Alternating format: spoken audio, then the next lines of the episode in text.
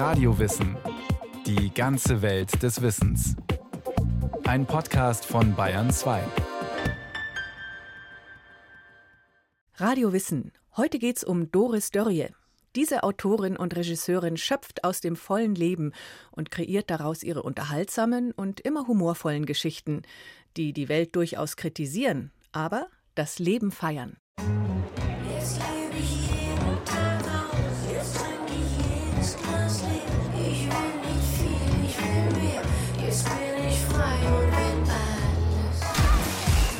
Ich will alles, schmettert Fußpflegerin Tina bzw. Transvestit Tim.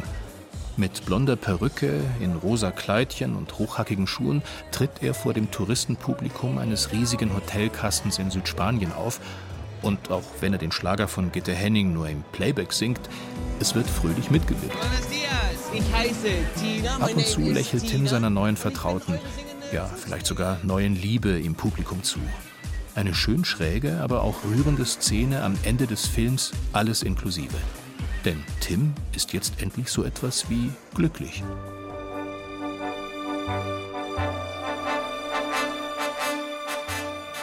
Für eine Frau über 30 ist es leichter, von einer Atombombe getroffen zu werden, als noch einen Mann zu finden.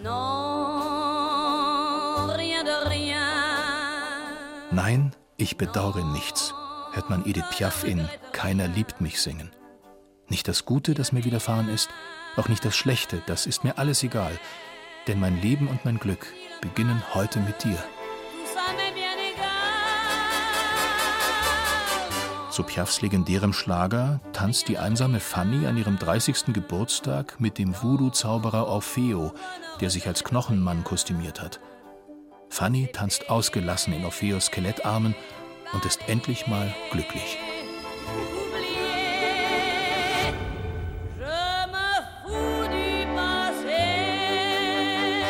Das Leben in vollen Zügen genießen, sich nicht kleinkriegen lassen und gerade angesichts der kurzen Dauer allen Glücks den Augenblick genießen. Das scheint auch Doris Dörrie, der Schöpferin dieser Filmfiguren, gelungen zu sein. Von ihr stammen Buchvorlage wie Drehbuch beider Filme. Und natürlich hat sie auch Regie geführt.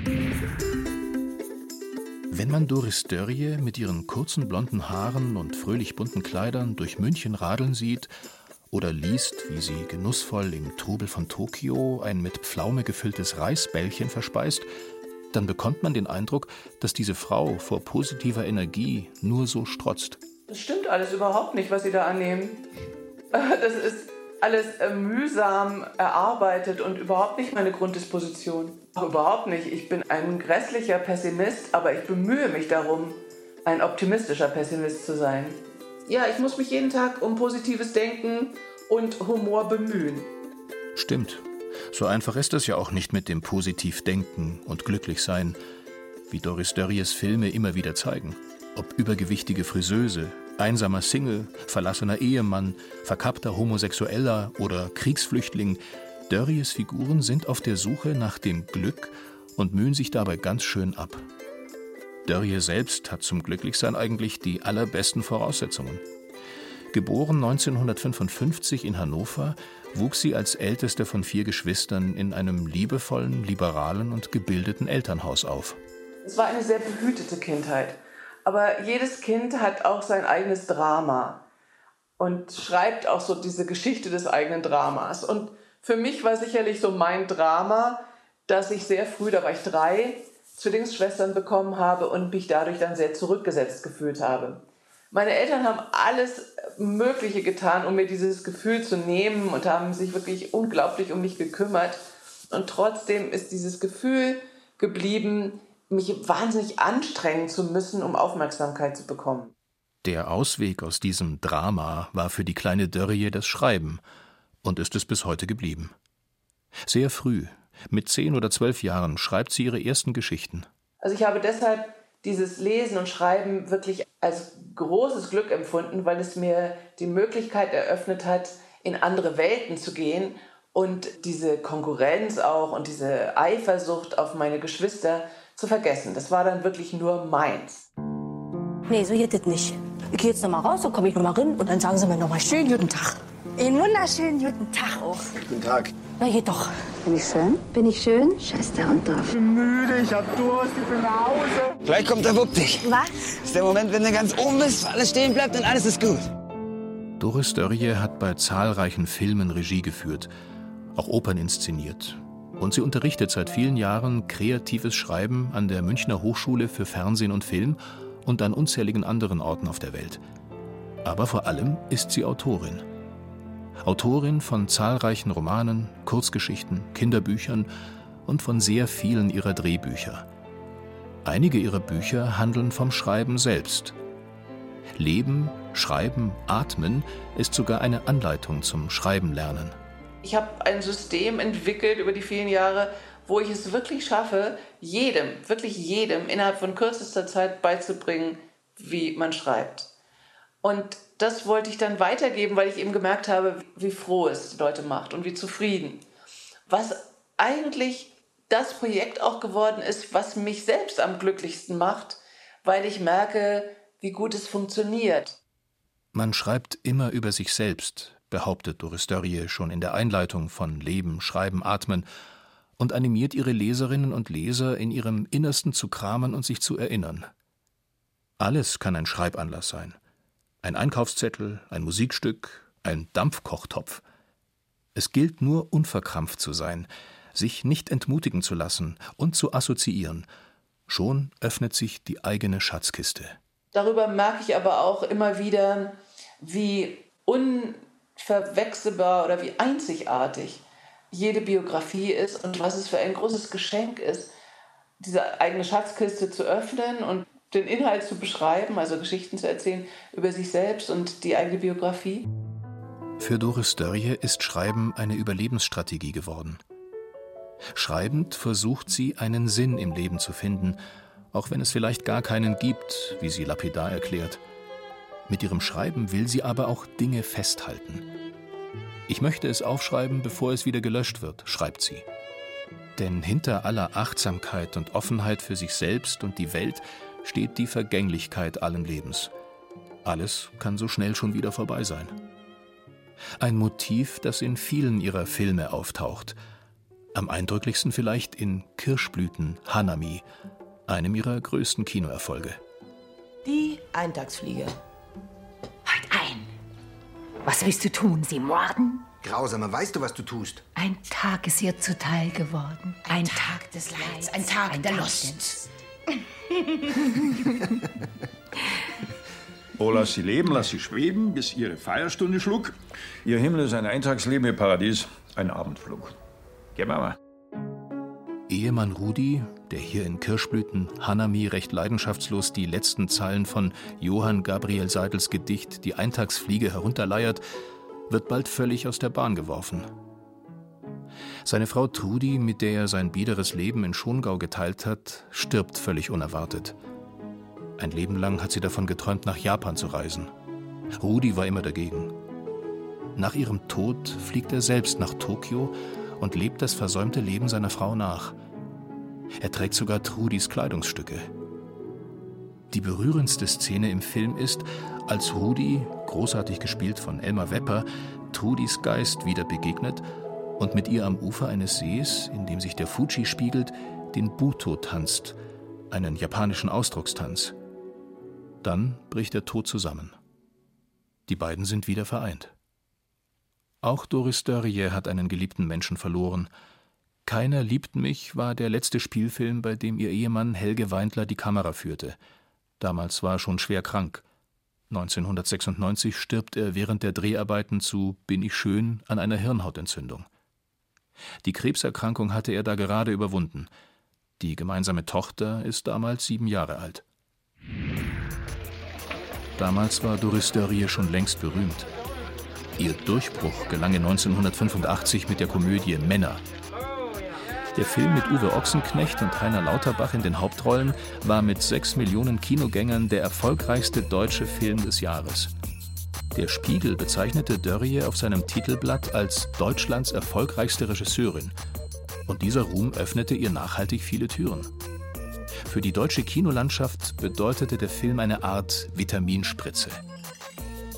Männer, Eine Dreieckskomödie, in der ein gehörnter Ehemann seinen Nebenbuhler aushebelt, indem er in dessen WG einzieht und ihn letztlich genauso langweilig macht, wie er selbst ist. Der Film ist weder dämlicher Klamauk noch hochintellektuelle Kost, sondern witzige und gut durchdachte Unterhaltung. Am Ende des Films werden die beiden Rivalen in einem Paternoster an ihrem Chef vorbeifahren. Der eine in weißer Boxershort, der andere im Leopardenslip und sich wie zwei Schuljungs kringelig lachen. Ein Bild, das in Erinnerung bleibt. Dörrie hat ein Händchen für witzige Szenarien und gute Pointen. Wann ist man denn deiner Meinung nach erwachsen? Wenn man zu Hause Pflanzen hat, die man gießt, obwohl man sie nicht rauchen kann. Aber ihre Filme sind keinesfalls nur Komödien sind nicht immer lustig. Der 2016 erschienene Film Grüße aus Fukushima zum Beispiel handelt vor dem Hintergrund des Tsunamis von 2011 und der darauf folgenden Nuklearkatastrophe in Japan. Von einer jungen Deutschen und einer alten Geisha, die beide mit Verlust und persönlicher Schuld fertig werden müssen. Und doch gibt es auch hier kleine Momente der Komik. Was mir immer wichtig ist, ist, dass es komische und leichte Momente gibt. Also in der Tragödie auch zu versuchen, komische Momente zu entdecken und andersrum aber auch die tragischen Momente in der Komödie. Darum geht es mir. Doris Dörrie thematisiert immer wieder gesellschaftliche Probleme. Das kann Rassismus sein, Faschismus, Homosexualität oder eben Naturkatastrophen. Dennoch sind ihre Filme nie niederschmetternd, sondern stets versöhnlich. Sie schleudert keine Thesen in die Welt, sondern holt ihre Figuren nah vor die Kamera und zeigt sie mit all ihren Stärken und Schwächen. Ich glaube nicht, dass das Kino wirklich ein didaktischer Ort sein sollte. Ich denke schon, dass das Kino als Ort der Unterhaltung einen Wert hat und da ist es mir selbst vielleicht sogar auch lieber, wenn ich Geschichten in einer Verpackung bekomme, wo sie mich auch emotional reinziehen und nicht versuchen, mich zu belehren. Und mir geht es ja darum, erstmal die Menschen auch näher zu holen, also näher an diese Figuren, die ich mir da ausdenke, heranzuholen und mit ihnen mitzufühlen und dann vielleicht auch etwas zu erleben, was sie sonst so nicht gedacht hätten oder sonst vielleicht auch nicht so gefühlt hätten. Das erscheint mir der geschicktere Weg und aber auch der Weg, der mehr Spaß macht. Und darum geht es mir schon auch. Also das Kino sollte schon auch Spaß machen, was nicht bedeutet, dass man jetzt nur lacht, dass man sich lebendig fühlt, wenn man einen Film sieht. Das Kino als Ort der Energie und genau dasselbe gilt für Romane und Novellen und Geschichten, dass man durch sie Energie bekommt und nicht Energie verliert. Als Doris Dörrie sich nach zwei Jahren USA-Aufenthalt, 20-jährig in München, an der Filmhochschule für Fernsehen und Film um einen Studienplatz bewirbt, wird sie laut einem Hochschulprofessor nur wegen ihrer schönen braunen Beine genommen. Diese steckten in ultrakurzen Hotpants. Nach eigener Aussage besticht Dörrie damals aber eher, weil sie gut bluffen kann. Auf die Frage, was ihre Lieblingsfilme seien, hat sie einen Blackout und erfindet nicht existierende Underground-Filme mit toll klingenden Regisseursnamen. Die Jurymitglieder sind beeindruckt und tun so, als würden sie die Filme auch kennen.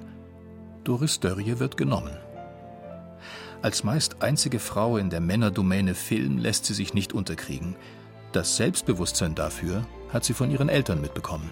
Das große Glück meiner Erziehung ist für mich, dass meine Eltern uns alle vier Töchter dazu erzogen haben, sehr selbstbestimmt zu agieren und auch wirklich immer zu gucken, wo ist eine Grenze, die einem gesetzt wird, vielleicht auch wirklich nötig und logisch und richtig und wo muss man sie hinterfragen. Also auch Autoritäten immer zu hinterfragen, nicht zu akzeptieren, wenn einem etwas vorgesetzt wird, Meinungen zu hinterfragen, überhaupt zu zweifeln an dem, was allgemein als richtig und wahr betrachtet wird. Das hatte natürlich sehr viel mit dem Faschismus zu tun, den meine Mutter als Kind erlebt hat, mein Vater als sehr junger Mann. Und beide haben sehr stark versucht, uns dahin zu erziehen, selbstbewusste und eigenständig denkende Menschen zu werden. Dank dieses Backgrounds ist Dörrie schon in der Schule gern der Klassenclown oder die Rebellin. springt im Griechischunterricht vor Langeweile aus dem Fenster, erster Stock, oder animiert ihre Mitschüler dazu, sich unter die Tische statt auf die Stühle zu setzen. An Fantasie mangelt es ihr nicht. Mein Vater hat das aber jetzt nicht unbedingt gutiert, aber er hat das dann auch eigentlich immer mit einem Lächeln quittiert und hat eben diese Verweise, die ich massenhaft bekommen habe, immer unterschrieben mit Dein dich liebender Vater, was die Lehrer zur Weißglut gebracht hat. Nicht bei der Masse dabei sein zu müssen, sondern ihren eigenen Weg zu gehen. Das hat Dörrie früh gelernt und geradezu perfektioniert.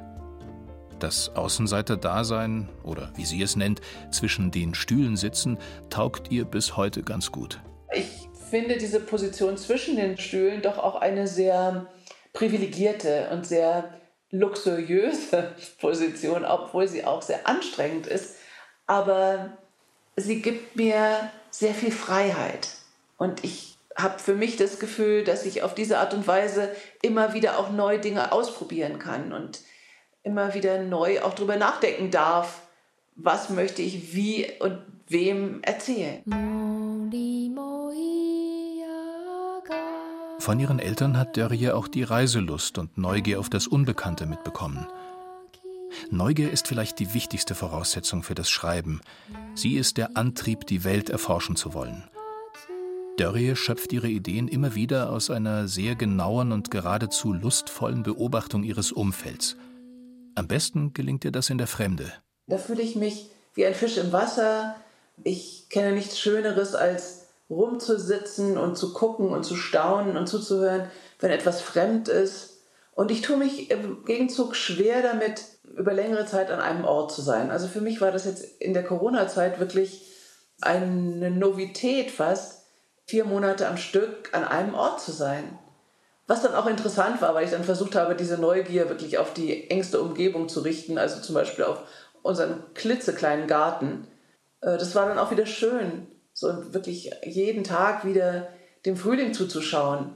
Aber für mich ist es erstmal immer schwieriger, an einem Ort zu bleiben, als den Ort zu wechseln. Ich bin müde, ich hab Durst, ich will nach Hause. Hab Geduld mit jedem Tag deines Lebens. Zen. Viele Filme von Doris Dörrie spielen nicht in Deutschland, sondern in Mexiko oder Spanien und vor allem in Japan. In Erleuchtung garantiert wollen die Brüder Uwe und Gustav in einem Zen-Kloster wieder zu sich selbst finden. Ihre Reise beginnt, als sie in Tokio ihr Geld verlieren, den Weg zum Hotel nicht mehr finden und sich dann auch noch gegenseitig, zumindest kurzzeitig, abhanden kommen. Ein häufiges Dörrie-Motiv. Erst der Verlust des Vertrauten, eine echte Krise also, schafft die Möglichkeit, sich zu öffnen und damit letztlich einen Neuanfang zu wagen. Uwe und Gustav geht es in Tokio ganz ähnlich wie Doris Dörrie selbst, als sie das erste Mal nach Japan reiste. Da war ich das erste Mal mit, glaube ich, 28 oder noch jünger. Und dieses wirklich so komplett Fremde, wo ich eben auch nicht mehr lesen und sprechen konnte, das hat mich komplett fasziniert. Dass ich da dann auch nicht mehr mit meiner Sprache weiterkommen konnte, mit keiner anderen Fremdsprache. Also so komplett abgeschnitten zu sein vom Lesen und Schreiben und Sprechen, war eine interessante Erfahrung für mich, weil ich mich bis dahin sehr stark auf Sprache bezogen habe. Und die wurde mir genommen und auch dieses Lesen und Wiedererkennen eben und dann zu merken, dass man dennoch kommunizieren kann, das war so ein Schlüsselerlebnis. Und gleichzeitig natürlich auch zu merken, wie anders die Dinge funktionieren in Japan. Und immer wieder anders. Also auch jetzt, wo ich schon über 30 Mal da war, gibt es immer noch Dinge, die erstaunlich sind und fremd sind und anders sind, die ich dann erforschen kann. Die Offenheit für das Fremde und Unerwartete ist nicht nur Dörries Grundlage für ihr Schreiben, sie zeigt sich auch in ihrer Arbeitsweise als Regisseurin. Zum Beispiel hat sie Erleuchtung garantiert mit einem sehr kleinen Team gedreht und mit einer Handkamera. Um überhaupt in einem Zen-Kloster filmen zu dürfen, musste die komplette Crew das asketische Leben der Mönche teilen. Aufstehen um halb vier, meditieren im Lotussitz, kein Alkohol, keine Zigaretten. Ja, dadurch, dass ich viele Filme mit einem kleinen Team gedreht habe, das ging los mit Erleuchtung garantiert in einem Zen-Kloster, habe ich gemerkt, dass man tatsächlich manche Dinge nur so drehen kann und dass man sich mit einem kleinen Team, mit einer fiktiven Geschichte in die Realität zurückschmuggeln kann, statt die Realität komplett wiederherzustellen, was man mit einem großen Team macht, was man im Studio macht, dass man alles eigentlich wiederherstellt, was man vielleicht auch in der Realität finden könnte, aber mit so einem großen Team eben gar nicht drehen könnte.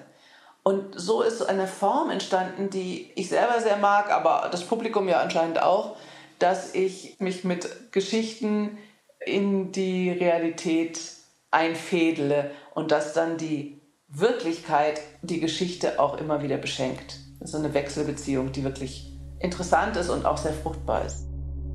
Die Brüder Uwe und Gustav sind am Ende von Erleuchtung garantiert zwar nicht erleuchtet, aber sie sind einander und sich selbst ein gutes Stück näher gekommen. Gustav, gespielt von Gustav Peter Wöhler, ist im Film Feng Shui-Berater und mit dem Buddhismus recht gut vertraut. Er tut sich im Zen-Kloster aber wesentlich schwerer als der von seiner Frau gerade verlassene Familientyrann Uwe, gespielt oder vielleicht besser gesagt so erlebt von Uwe Ochsenknecht. Denn diese Dynamik ergab sich erst beim Drehen. Der reale Uwe tat sich wirklich leichter. Das war wirklich der absolute Wahnsinn. Mir tut alles weh, alle Knochen. Und jetzt geht's gleich wieder runter zum Beten und ich weiß nicht, wie ich sitzen soll und ich friere und friere. Solange du noch lachst, geht's so, oder? Ha? Solange du noch lachst, ja, ich muss lachen doch. aus reiner Über Überhysterie. Deshalb muss ich lachen. Du weißt doch, wo der Hysteriepunkt ist, oder? Ja, der ist hier irgendwo. Ja, dann drück mal schön drauf. Natürlich ist es witzig, wenn man sieht, wie sich der pummelige Gustav, Popo nach oben, die kurzen Arme und Beine nach unten gestreckt, abmüht, einen Putzlappen über den blitzblanken Boden im Kloster gleiten zu lassen. Doch lächerlich wirkt er nicht. Dörries Figuren können ziemlich peinlich sein, aber der Zuschauer leidet mit und erkennt sich vielleicht auch selbst in ihnen. Fazit: Der Weg zum Glück ist beschwerlich. Geh weiter, immer weiter. Und trag keine Uhr. Sie werden dich immer daran erinnern, wie spät es ist. Es ist immer dieselbe Uhrzeit. Verstehst du? Es ist immer jetzt.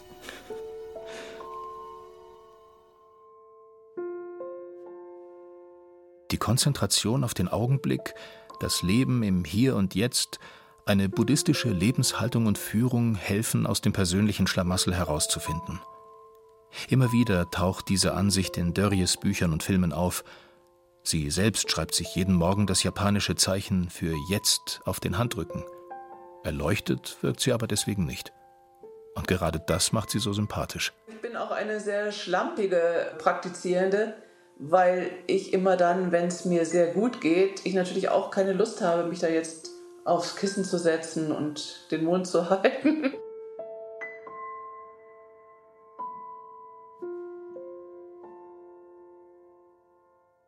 Das war ein Podcast von Radio Wissen auf Bayern 2.